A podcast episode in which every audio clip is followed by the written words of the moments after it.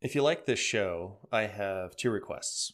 One is to share it with someone and make sure that they know what a podcast is and how to get it. Either show them iTunes or Spotify.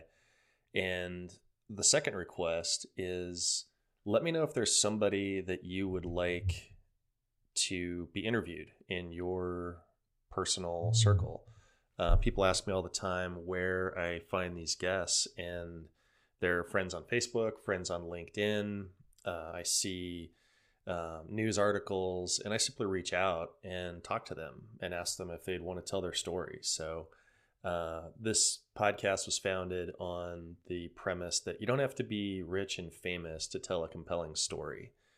And if there's somebody in your world that uh, you think would be a great interview, I guarantee you they would be.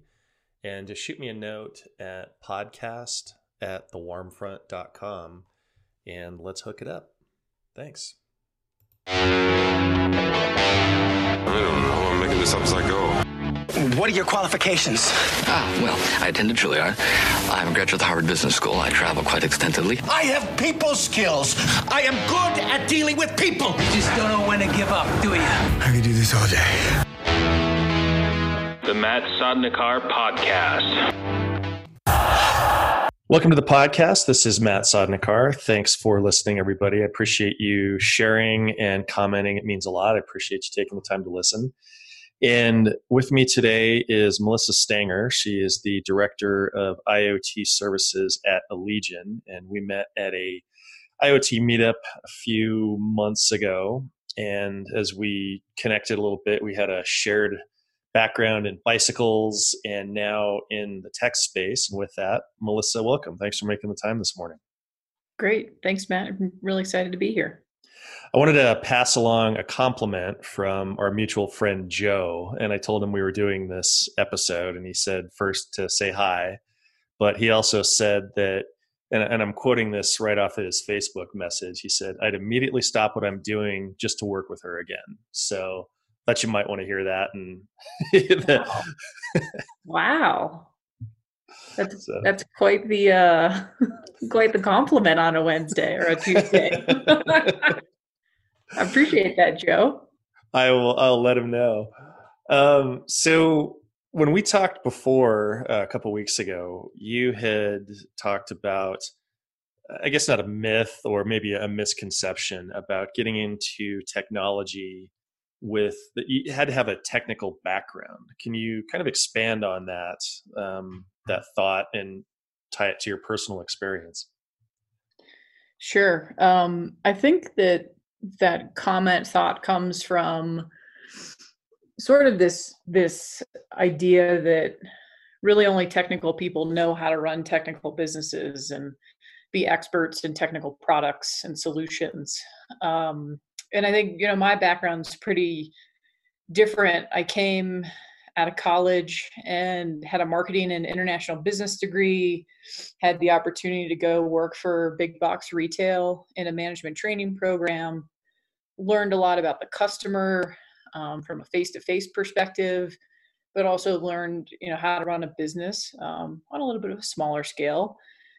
And then took those skills and that knowledge and went into the bicycle business and that's where i got to work with joe which was great and um, ran an inside sales team so really customer focused there again learned how to you know take the business operations a little bit differently from a B2C to a B2B world, um, still with a strong consumer component.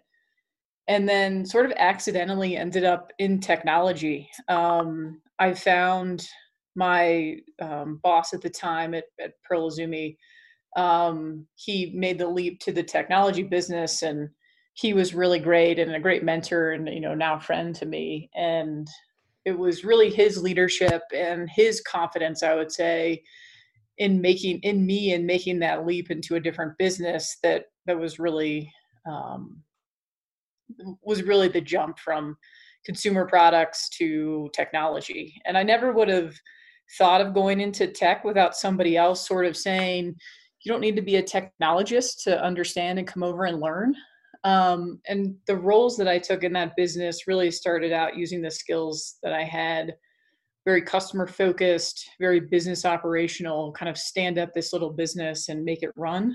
Um, and then really as I learned the technology, you know, really it was still about the customer and how you focus on what they need and what their needs are and you know, how you solve their problems. And, you know, you just learn the pieces that you need to know along the way on the tech side and you you hire the right people who understand the technology and you listen. Um, and I think that allows people to to grow and learn their skills. And it's I think I would say it's about a curiosity and some base core um, experiences that allow people to to kind of migrate into all different types of um, whether it's all different types of um, applications whether that be you know technology whether it be retail whether it be you know government affairs or whatever it might be. It really is about your own personal kind of base knowledge and curiosity. You don't have to be an engineer and i think that's kind of how i how i ended up there um, or and where i am today i guess too. So how big of a um, challenge was that decision to leave the bike industry? Was did you agonize over it, and you know, um, take me through that when you were looking at making that leap into an unknown world? Yeah, I think for me, I'm an I'm an outdoor person. I'm a cyclist, a skier, a hiker. You know, all the typical maybe Colorado things. Um, and so my my dream coming out of college was actually to work in the outdoor industry and i put together you know hundreds of resumes sent them to every outdoor company i could think of. This is back in the early 2000s and i know how old i am but um, before you know the internet really existed for for job applications. So i snail mailed them. Um, so that was always my lifelong dream is to be in that culture. And you know, sort of took a detour into retail, but you know, found my way into that culture in Pearl Izumi and the bike bicycle business, um, and really enjoyed it. And I think it was it wasn't as agonizing because of some of the changes that had happened, um, but also because I'd found somebody who was able to create the culture that I actually wanted to work in. And it didn't have to be in in the bicycle business; it could be in the technology business. Um, so it was agonizing because it was scary to take that big of a leap from something I had done for a number of years and really enjoyed in the bicycle business and personally really enjoyed it. So had a lot of uh, commonality with people that I worked with and a lot of comfort, I guess I would say. So it was hard in that sense, but I think to to take a leap and learn something new um, is always something that I have enjoyed and I would say pushed myself to do. So it was hard to leave the people and not so hard to change the change the industry side. Sure. Where do you think that willingness to take a leap came from? And can you remember the first time you did it you know, as a as a younger person, or um, was that your family? Where did that come from? Yeah, that's it. That's an interesting question. So I I come from a long line of entrepreneurs and small business um, owners. My grandfather and his his father started a business back in 1922, um, and they did heat treating for metal parts. Um, and there's a number of businesses that kind of go along and kind of coincide that. And my my grandfather ran that business for a long time. He had 10 kids. Um, and then he started a, a, number of other businesses and then his sons began to run those one of one of those sons was my dad so my dad was a small business owner along with a number of my uncles um, so i grew up always watching and learning how their life was how they you know worked in those businesses um, and always thought that was a really was another goal of mine was to work in small business or be an entrepreneur with a new idea. Um, so I kind of grew up with that, I guess, at the core of me. Um, but the idea of always kind of trying something new or taking new leaps, um, I guess, really started when I was in college and, you know, went to college in a different state, um, learned how to, or not learned, I knew how to ride a bicycle, but decided to pick up a new sport and started riding bikes, rode Little 500 at Indiana University. And, oh, no kidding. yeah.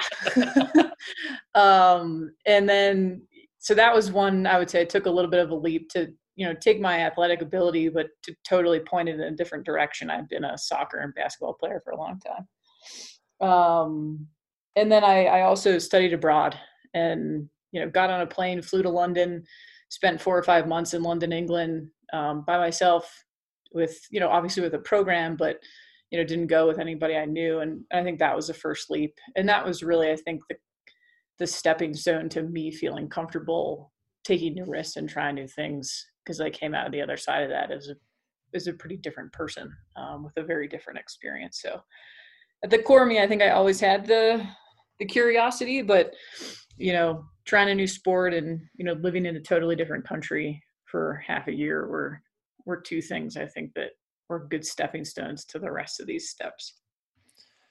Yeah, I, remember reading a book um, about the Navy SEALs, and this this is going to be a huge quantum leap tying these two concepts together. So stick with me for a second. But he uh, he he talked about uh, when they were going to be exposed to artillery fire, and the the author was saying that people can describe that all you want, but until it actually happens, that you have no idea what it's really going to be like, and so uh, I'm I'm fascinated by you describing it of you know seeing your family for generations creating this and operating in uncertainty but then it's way different when it's your butt on a plane going to london and you're doing it yourself yeah.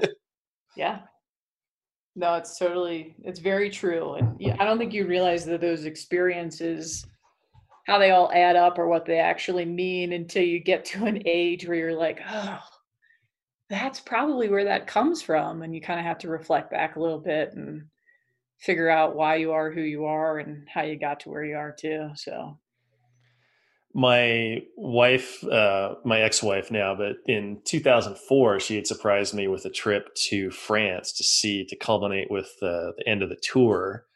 And I went by myself. It was uh, just you know a wonderful present that she had given me and i remember getting off the plane and uh, this is way you know before 9-11 because i had actually got off the plane i walked all the way out to like the curb past baggage claim and like then basically walked back in to get my suitcase like past security and like all this other stuff but um, i just remember uh, I was super tired. I was jet lagged, and I walked around, and I fell asleep on a bench under the Eiffel Tower, and got back to the hotel. And I just remembered thinking for a brief minute that this was a huge, colossal mistake. I was looking at this beautiful city, but I was didn't speak the language and I was tired and I just immediately panicked and then went to sleep for I think 14, 15 hours and got up. And it was one of the defining moments of my life that just changed my perspective. And, you know, I wasn't close to just buying a ticket and coming home. I just needed to reset and sort of let everything settle. And I'm so glad that I did that. And that was kind of a, uh, not kind of, it was definitely a turning point in my outlook on myself and on, on life.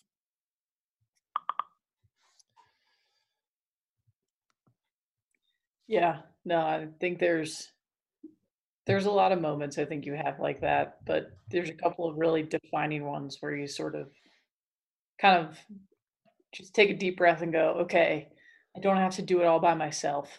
Um, and I think that's where you you learn and grow, and you you lean on the people that are around you at those points too for support, um, to encourage you, and that's where your network becomes really important in your family. And I think back too, I remembered a friend, I'm still good friends with him to this day, and he makes me look like an introvert. He is just out there and he's the loudest, funniest person in the room. And I just remembered at a very young age, you know, back when I was perfect, Melissa, when I was younger, um, I just remembered seeing people that could um, work the room. And I found this audio book that was like a cassette. That's probably how old this was, but it was basically skills on how to not not network, but what to do at an event and how to carry on a conversation. And I I forget. I actually wrote down like the 50 things that she said, and that was a defining point for me as well. That I learned that if it's a skill and one person has learned it, then somebody else could learn it too. So whether it's guitar or the bike industry or IoT, and I just was like, nobody's born with any of this stuff, and that really it it scared me a little bit because I realized it was all up to me. But then it gave me a sense of power that's like, all right, if I want to learn something, it's out there. Go ask for help, like you said, or just go investigate and get after it. Yeah, no, I totally agree. That's a really interesting perspective that, you know, everything's really a skill and it, it's learned. Um, and at some point, and this happened to me when I first started in the technology space, it was, we, you know, I had a lot of issues standing up business systems and a lot of the things existed before I got there. And I remember walking into it and being the one that was charged with okay, we need to take an order from a customer, and we need to ship it out the door, and then we need to get paid for it. And there were all these different systems, super limited budget. And I went, this isn't my problem. You guys had this before I got here. And they're like, well, what do you think we need to do? And you kind of look around and you go, well, I guess I'm the only one that can really solve that. So I better find the resources and figure out how to go do this and learn the skill to um, kind of rally people and and build the process around it. And um, i think that's also another kind of you talked about defining moment like it, it really when you look around in a small in a small business um, it's really on you to make it happen. And it's not you by yourself but you're the one that has to push forward and take the ownership and um, be accountable to it I want to dive into IoT, but two bike questions. What was the name of your little 500 team? uh, it was Athena, actually. Oh, okay. Yeah. And how was that experience? And for sake of context, can you describe it really quick? It's just a it's a seminal defining thing in uh, in the bike world. Yeah. So Little 500 is basically the biggest amateur cycling ride in the U.S. It, or it used to be when I did it. Um, so it's a you have a group of t- uh, teams of four across 32 different teams in the field. You ride around on a cinder track for uh, 80 to 100 laps. Um, there's a women's ride. There's a men's ride. It's used to be a fairly Greek-based kind of fraternity sorority ride, and I think a number of independent teams have have done it. It follows the the movie Breaking Away. So if you want to actually get deeper into it, that's the movie to watch. Um, but I, how I got into it, I guess my a friend of mine at the time he wrote in it, and you know he really enjoyed it, and he kind of encouraged me to do it. And I didn't do it until I was a senior, and kind of walked into it pretty late, and you know everybody had already been training, and you know the team only had three riders actually they had four and they picked me up as the fifth rider um, as an alternate just in case. And I was like, well, that's not acceptable. I need to, I need to ride in this thing because I'm not going to do this again. Um, so I worked really hard to learn, to train, um, and I actually earned the spot to be one of the starting four. Um, it was a really cool experience. I mean, it's an in, cycling tends to be kind of an individual you know, because you're out there on the bike by yourself. But because you have a team of four and you train and learn, you have that environment. So it was really cool. Um, I have, you know, lifetime friendships with those people uh, on that team and learned a ton from them. And um, we actually, they do a number of races and events leading up to the actual race. And one of them is called Team Pursuit, where your team's out on the track chasing another team.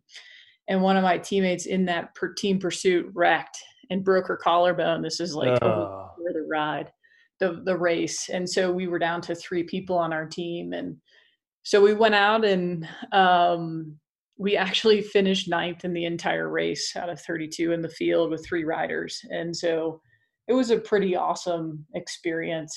Um, you know, there were a lot of adversity and kind of ups and downs through you know, going from five to four, but down to three uh, riders and then still being able to to come in a pretty decent spot um, as we finish the race. So it's one of my one of my favorite um, pieces of college is is just that experience. So it was really cool. Where would you rank the ride uh, in terms of difficulty over all all of your rides? Um, I mean, it was hard. Like you're you're jockeying for position. You're trying not to wreck. It's on a cinder track. You're on a single speed bike with coaster brakes. oh, no kidding! I didn't know yeah, I mean, it's coaster a brakes. totally. This is a crazy kind of experience. It, and that was my first kind of bike racing, so I didn't really realize how unique it was until I, you know, I started to do a lot of bigger, just longer rides like triple bypass, and did a couple of triathlons, but didn't quite realize how intense that was, um, or like acute all of the decisions that you made were because you don't want to wreck because that hurts, and then you have to get off your bike and run it across the field to your team so somebody else can get on their bike. But um, but yeah, it was it was probably most the most intense um, because other things I think you're racing, but it's not really the same kind of um, the stakes aren't aren't the same when you're kind of racing on your own. And the hundred laps, like time wise, um, what time in, of the day did it start and finish? I'm trying to get my head around how long that would take a cyclist to do 100 laps on a. Is it a quarter mile track? Yeah. Oh, okay.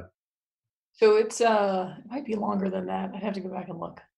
Um it the women's race I think is 80 laps, the men's race is 100.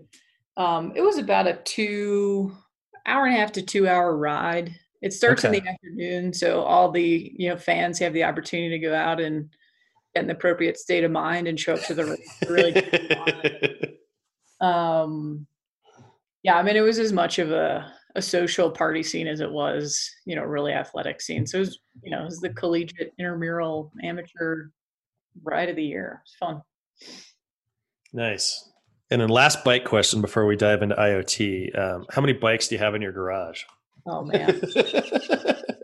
That's a loaded question, and I knew it. so i still have my little 500 bike um from the race. I kept it and so we ride that around town with my kids. My kids each have a bike. My husband has a bike. I have two bikes. I've been looking at mountain bikes because i started getting into mountain biking. I'm not good at it but it, i really enjoy being outside. Um, and then i i'm probably going to get a new road bike here because i accidentally drove my car into the garage with my bike on top of it uh I've done that. which was horrifying.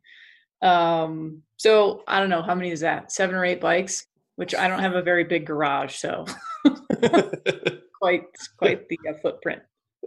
the sound of a bike rack being torn off the roof of a car is straight Terrible. from the gates of hell. It's just confusing and loud and like what is going on and yeah, not not good. Not Not- good. I, oh, I'm reliving it. It's terrible. so IoT and with Allegion, what is your um, focus? What's your role with that? Because I know IoT is everything from you know Google Home and and uh, just you know, devices and wellheads, like we talked about at the the, Yeah. the meetup group. But your particular focus and um, you know responsibilities with this field, what what do you have going on there? Yeah, so maybe just a little historical background, a little bit on Allegion. Yeah, So yeah. and that'll kind of think complete the story. But so Allegion is a spin-off of Ingersoll Rand. About five, almost six years ago, they spun out the security division of Ingersoll Rand into Allegion. Um, so it's publicly traded business, and it's it's a house of brands. Probably the most well-known one is is Schlage. Um, very focused in the residential and commercial spaces, and ultimately everything um, around kind of your doorway. So your doorknobs, your hinges. If you think about commercial space, um, your crash bar, um, kick plates. Salespeople always say, "Don't forget the kick plate." Um, yeah, the closer of the door. All of those pieces around the door, and then we own a couple of businesses that are actually the physical door. So uh, very much around a security and safety company. Um, and that's how it really grew up. So a hundred year legacy in those Schlage brands, um, really high quality and and really successful in those spaces. And then about ten years ago, they purchased a um, a reader based business out in Colorado, and that was the first foray into a connected lock. So they took that technology and put it into their mechanical doorknob um, and started to make it a connected device so it could read um, plastic credentials as we think about them today. Um, they put that into the residential homes and then also into the commercial spaces, um, into what's traditionally known as physical access control. Um, those evolved, those devices evolved over a number of years. Um, they had, you know, software and mobile devices to stand them up in the cloud and then commission them to the cloud. And then we also have those devices globally. So Allegion's a global business um, with offices in EMEA as well as Asia Pacific. And so my role is new in the business. Um, the business I was in previously was acquired by Allegion. Um, and so about a year ago, the business said we really need to get focused on a common platform, software platform for all of our devices to connect to globally um, and we need to get very intentional about how we do that. And so my goal the goal for my team was to um, really dig into what are the needs of the business and our devices but also what are the needs of our partners and our customers?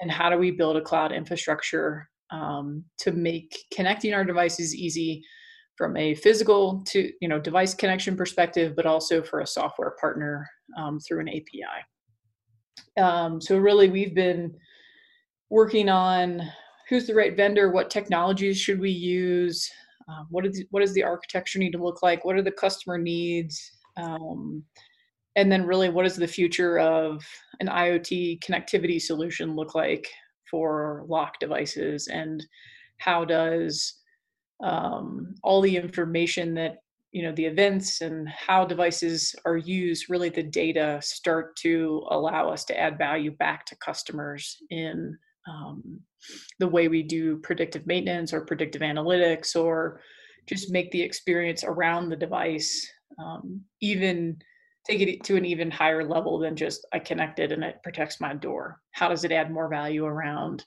um, you know, my dog walker didn't show up at three o'clock, or Walmart's here to deliver my groceries, and so they have a code that's temporary, and they can bring them in, so they um, so they stay cold appropriately, and and all those sort of conveniences of life, and how do we at the opening with a connected lock provide an even better experience um, from a holistic solution perspective, outside of just opening and closing the door.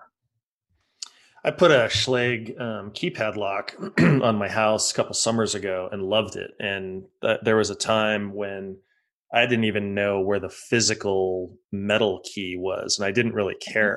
and it was great because I could just I, it was one less thing to look for, and I could go on a ride or run or leave, and just never had to worry about crawling through a window to get in. It it was it was wonderful absolutely wonderful.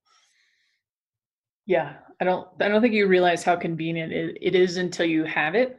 Um, I just put our new residential lock on my house this weekend, and it's connected to the cloud real time. So I can get on my phone and provide anybody a code or let them in at any time. So whether my you know the person that cleans my house comes or in the, the interesting COVID 19 days we're in, one of my neighbors has the supplies to make hand sanitizer.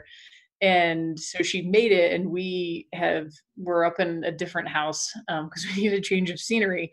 But she was like, "Hey, I have your hand sanitizer; it's all ready." And we could give her a code to come into the door, put it inside, and then relock the door, and then it's temporary, and um, you know, it's it's gone.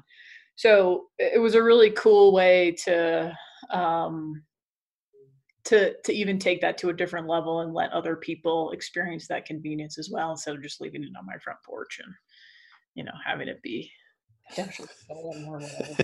sold on the black market. hot commodity right now.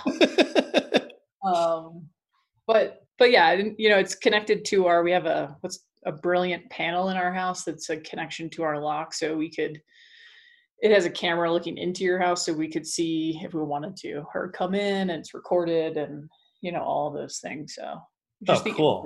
those devices really it makes it a lot convenient a lot more convenient you don't know you need it until you have it and you're like wow that was awesome um, you're a tech nerd like i am now Yes. Yeah, to a point. I, I was a software engineer for 10 years. I wrote code for Medtronic and I do geek out on that stuff. Like I, I like to play with it and consume it. I just don't like to write the code anymore.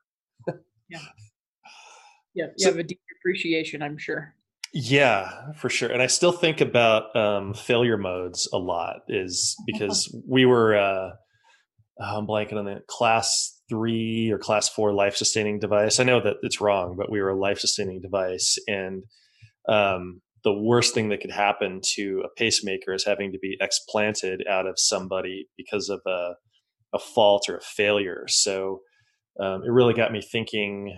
And I'm glad I'm not an engineer anymore, but I'm happy that I was because not from a pessimistic viewpoint, but I just look at everything that can go wrong and try to account for it, whether it's a sales call or a podcast or anything. And just like, all right, let's just address potential, um, you know, shortcomings or failure modes. Yeah. Yeah. So if you can, I'm I'm I'm trying to wrap my head around a, an actual question here. Maybe I'll just throw it out as a statement. But um, Schlage and Ingersoll Rand and Allegion coming from a physical security perspective, where you know pre smart locks and all that, where it's the company's reputation to make sure that doors stay locked, and then now with data and you know I hear about um, nests getting hacked and you know the IoT um, I would think that internet security and that would be paramount as well. And I'm just wondering if you know Allegion and Ingersoll Rand has a different perspective than maybe some other companies do because of their history and what their product base was and how they became a company with you know security and and safety at the at the heart of their business. Was that a question? yeah, no, I, I think that's a question and the statement all kind of tossed over the fence, but I, I think you're right on to the fact that you know we grew up as a safety and security business at our core. The quality of our products is top notch. I would say we do more than most people around you know how we test our products and the lifespan um, from a mechanical quality perspective um, and that is also at the core of us bleeding into cybersecurity. Um, we have a team that is very much dedicated to ensuring that we have the highest level of securities. I have a gentleman on my team whose specific role is around security, privacy, and data.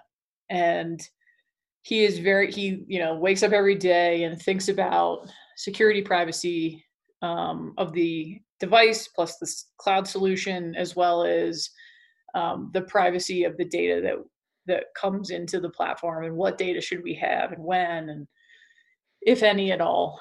Um, and i think that really speaks to the idea that that's incredibly important to us um, how we secure the device how we protect people's information um, and what information we gather if we need it at all. But also how do we turn that into value um, and where it makes sense to the customer you know at their choosing. So i think it's it's a cyber is a hot topic um, as well as people's data and the privacy of that data and something we're really focused on as we move into that space even deeper Yeah, and I don't want to ask anything that would, you know, be proprietary, proprietary. Sorry, but um, you know, are customers asking those questions? Are they, you know, just coming from the website when they put on a smart lock?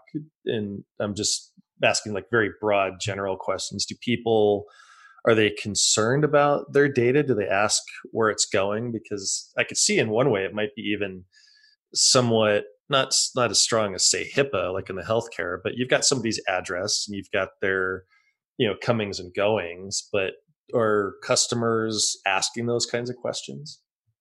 I think it depends on the type of customer, but there are de- we definitely get those questions. Um, whether it's a, a resident or whether it's you know a facility manager for a commercial space. Um, that's definitely a new, not a new topic, but it's a it's a common theme across how we talk to our customers. It's not just here's what here's what our solution does anymore, but it's also about here's the way we secure the solution that's in your facility um, from a mechanical perspective, but also from a cyber perspective. Yeah, personally, I tend to think that um, I hear stories about people that don't use Venmo or e banking and they're going to mail a paper check. And I, and again, not looking down and just trying to see things from their perspective and not criticize and just try to understand their viewpoint and their philosophy. But, um, and again, I am no cyber expert. I, you know, 128 bit encryption, I couldn't tell you exactly what that is. I know it's strong, but to me, I feel more comfortable with a password protected phone logging into a password on Venmo and sending that from like an air gap checking account to somebody than I do scratching out a check and mailing it. And it's just, I, I would think you'd be in for a, a challenge in some capacity dealing with just the, the distribution of the population with their experience and their viewpoint on the cloud and security and everything else. Yeah, I mean Venmo is a great example of kind of where the world has come. I mean, I think about my parents and they they always want to send me checks. And I'm like, don't you guys have Venmo? And they're like? And then you use Venmo as a verb, and it's like, yeah, just Venmo me the money. And you know, this expectation of your life can be so much easier and convenient, and you know, at what cost? I think is sometimes in people's head, like, how much am I actually giving up in my information? Um, but I think there's a lot more trust uh, and different perspectives that people have when they know maybe more or just have used technology a little bit differently than others. So they their expectation of of how secure it is is different, and then their level of trust with those providers is also uh, very different too. I, I asked this question of guests that have data backgrounds and responsibilities, and um, this is you know not meant to you know put you in a corner but when you talk about like facebook or just the data floating around on the internet your personal data um, what concerns do you have um, if any and i'll just preface that by saying like you know if you've ever been online anywhere you're going to have a digital footprint and the only way that you're going to do that is you know even if you went completely off the grid and lived in montana in a cabin with no electricity you're still going to be on the internet somewhere. And I just ask it for my own education just to get different perspectives. Like people like, you know, how do you see your data in the universe? I mean, I think that the the most telling sort of digital footprint is what I think you just I like that word you used is when I, somebody's like, "Well, have you ever Googled yourself?" And I'm like, "Why would I Google myself? I don't." and I did it one day, and I was like, "Whoa! How is like I have a full like search engine of links to a number of different articles or just things that my name has been on because I managed the PR for for the business I was in previous, and my name's tied to all of those things as the PR contact and." Mm. You that was a little bit of a like, whoa, okay. Um, if somebody wanted to find my information, they could probably find it from you know my address because it's a public record to you know all the articles and sort of the themes and my opinions about physical access control and security in the cloud. Um, so i think some of that is just getting comfortable with that's sort of how the way that the world works today. Um, but also you know you said protecting my phone with a passcode and doing the things that I feel like I want to take taking the the privacy and security of my own personal data to the level that I want to have it. So making sure that I change my Wi-Fi passwords on my network at home, and as I you know install new devices, that I update the admin password, and you know doing the things that are recommended to make sure that um, my data is protected, but also consciously knowing when I sign up for the Facebook quiz on you know what what 1980s TV show personality would I be that I when I check the box I am um, I'm choosing to give my data away. So it's kind of that balance of well if you're going to you know participate in some things you're choosing to give your data and knowing that that may be used in a way that you don't really like so it's you know being very conscious about how you where you put your data and how you use it um, uh, and what your what your tolerance level is. So i think that's kind of a personal decision across people. Yeah i see it and you you hit upon a very key point. It's like buckling your seatbelt right? It's understanding updating the passwords. You know you buckle your seatbelt for the the unexpected for the accident and you have to kind of buckle your your digital seatbelt. And i would say that i'm skeptical not suspicious. Like i don't go that far. Like i was thinking back to when i signed up for Nextdoor years ago and i started poking around as i was filling this out that people were putting their names which okay you do that on facebook but the thing that everybody could access on there was everybody's address and it was the default setting to make the address visible mm. and i don't think most people knew that and so i was telling people like hey you might just want to poke around in the settings and turn off your your geo location here because you know people get into a flame war on Nextdoor and somebody's like I'm gonna go ring this guy's doorbell and you know punch him right in the nose. And so, um, and you know, I actually have a fake name on Nextdoor, which they say you must use your real name. I'm like, well, I didn't, but and I I don't engage on that platform. But I was like, there's no way I'm putting my real name and my address because now you're starting to get the the puzzle pieces for you know critical information. So anyway. Yep yeah, I think it's being aware of what you're providing and reading the settings and checking the boxes and you know, I think people are much more educated now or they know somebody that is and can be more conscious. Yeah. And yeah, this is uh, another question I wanted to explore with you. You know, how has your experience been in, uh, I'll just say, the tech space as a woman? And um, I asked that question having a daughter going into the going into college. She's 17, and um, how has it been in kind of a, a male dominated world? That's a really interesting question. Um, I think I don't really, I've never really thought about it um, until I got into the technology space. I mean, the bicycle business was like this too. I mean, you went to the show and yeah, a bunch of young dudes. And I would say when I left the bicycle business, there were a lot more women, which was awesome to see.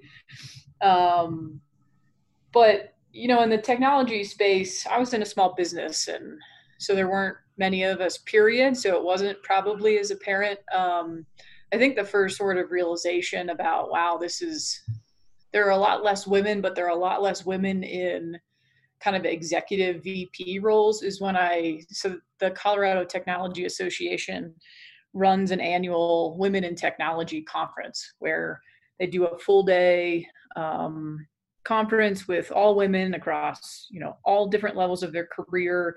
They have great speakers. Um, the former CMO from GE talked um, last year. Really, really great. Um, uh, conference. But I think what I noticed most of all is that most of the people that I talked to were not in roles necessarily that I was in.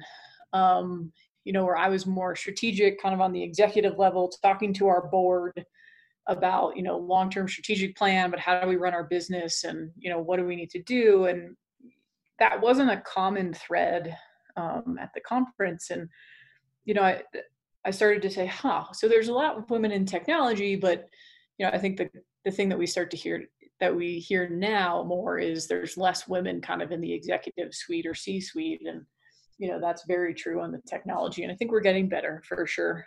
Um, so I think that was my first like, okay, you know, I'm a little bit of an anomaly here.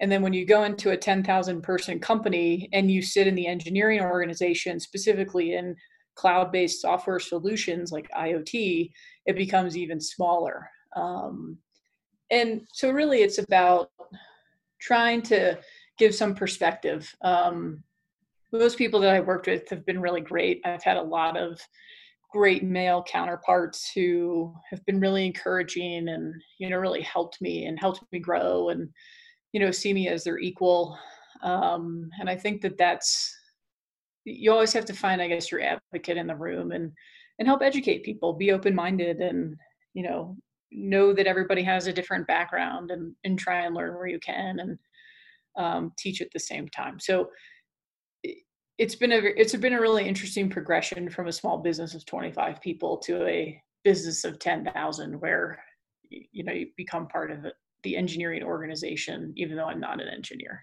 um, to see how that kind of all fits together.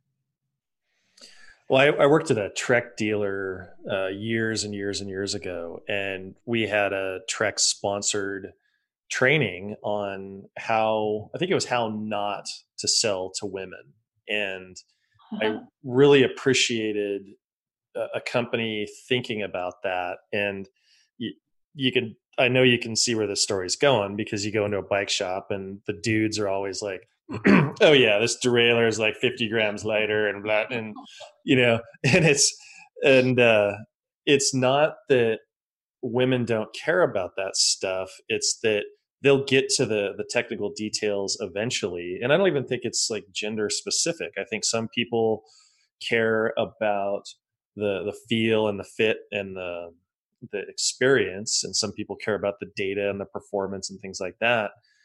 But just to you know at the end of the day the whole thing was just about listening and just answer questions and just don't be a jackass about it. you know, the, that's it doesn't matter where you're talking to a man or a woman. Just it's not that hard. just don't be yeah. a jerk. Yeah, no, that's.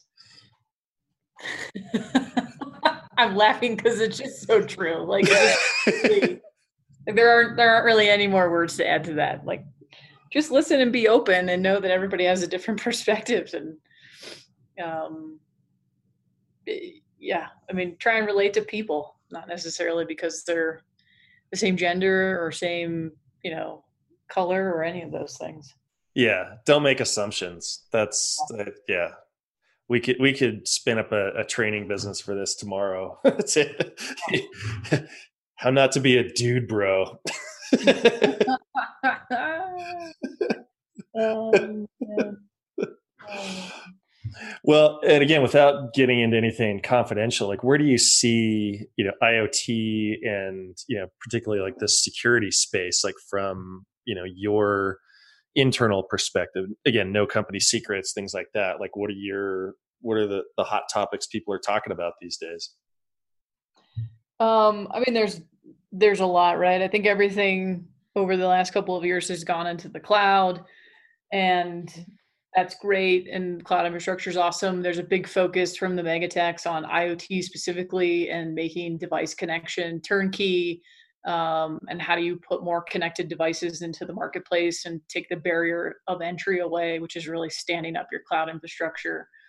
Um, so a lot more out of the box technology solutions you know from microsoft from amazon from a number of other um, players out in the marketplace I think we're also seeing a big push into the edge. Um, so much data gets consumed by the device, and you know, you think about the watch, the you know, your Apple Watch on your wrist or your phone, and how much processing power that thing has, and all the analytics that happen. You know, for my watch to tell me, um, "Hey, you've only done ten thousand steps today, and you better get standing up and get moving." Um, which I love and hate at the same time. Yeah, shut um, up. I'm busy. yeah, I'm really tired. Leave me alone.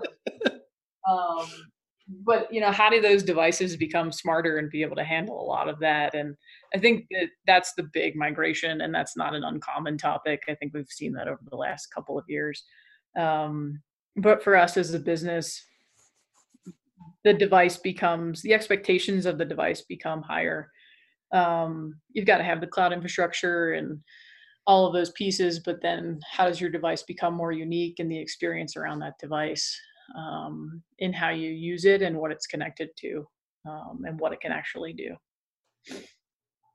Yeah, exciting stuff for sure. I, I've really liked watching this evolve from the you know being tied to a desktop and concerned about hard drive failures to anymore I could lose this computer we're recording on and I really wouldn't care. It would be an inconvenience, but the data because it's backed up to Google Drive and I do a secondary backup to iCloud and all my photos go up there and it it's really made life a lot easier. And yeah, there's been certain things that have been just you know leapfrogs in convenience and um, it, it's just cool to see. Yeah, I mean, you think about that in the time we're in now too, and the number of people that hopefully have been able to migrate remote pretty easily and you know all of my things are in the cloud and you know being able to work sort of wherever whenever has made that incredibly um, more convenient um, you know i could just work off of my phone if i really wanted to and you know all those pieces so interesting to watch you know the world change too and how technology can help you know, with some of those things. We were on a, a phone call yesterday for a telemedicine call with my kid's doctor, um, which was pretty awesome to be able to be remote and, you know, talk to him and see him and get the answers we needed and, and move on. Um, and it was just, it was really interesting that technology could help during such a unique time as we're in right now. Could you imagine the uh, the quarantines and the the isolation 15 years ago without you know internet or email or dial up? I mean, geez, it was hard enough to upload a a doggone website. I couldn't imagine like companies with everybody being pushed from home. It would just be people be screaming out the windows after like a day and a half. I mean, could you imagine it without something like Netflix or Hulu and Amazon? Like my kids would be running out of the VHS videos to watch, and we'd be watching the same ones over and over again. I mean, that would just be that would be a mess. so we'll come to a complete stop instead of just a partial oh man, we've got it so easy. I I just you know somebody had posted on um, on TikTok actually of it was a high school senior and he made this really cool short, like 15 second video. It was seniors in 1917, and it was a picture of the the doughboys in World War One, and then seniors in 1944, and it was the you know, invasion of Normandy, teenagers, mm-hmm. and same thing. And it's just you know all about keeping perspective because humans have gone through a lot worse than simply staying home as a as an inconvenience and that's kind of what i try to remind myself every single day. Yeah. Yeah i was i like the new york times a lot and there was a story about these two women and they had been through the holocaust the spanish flu something else and now this and one was 105 and uh, the other one was 101 maybe. It's a really amazing story just about they were like yeah being at home's not so bad like, okay. yeah. Great perspective. Really good perspective. nice. Well, um, I'll just post links to uh, Allegion so people can take a look at it. Sounds like a really cool company and yeah, just doing is. some amazing things. But uh, yeah, thank you for uh, taking the time. It's been great to you know, meet you at the IoT meetup and have this conversation and find out we've got a lot of mutual friends and common interests. So I, I really appreciate it. Yeah, me too. I like the weave of bicycles and technology, and that doesn't usually happen for me. So I, I love it.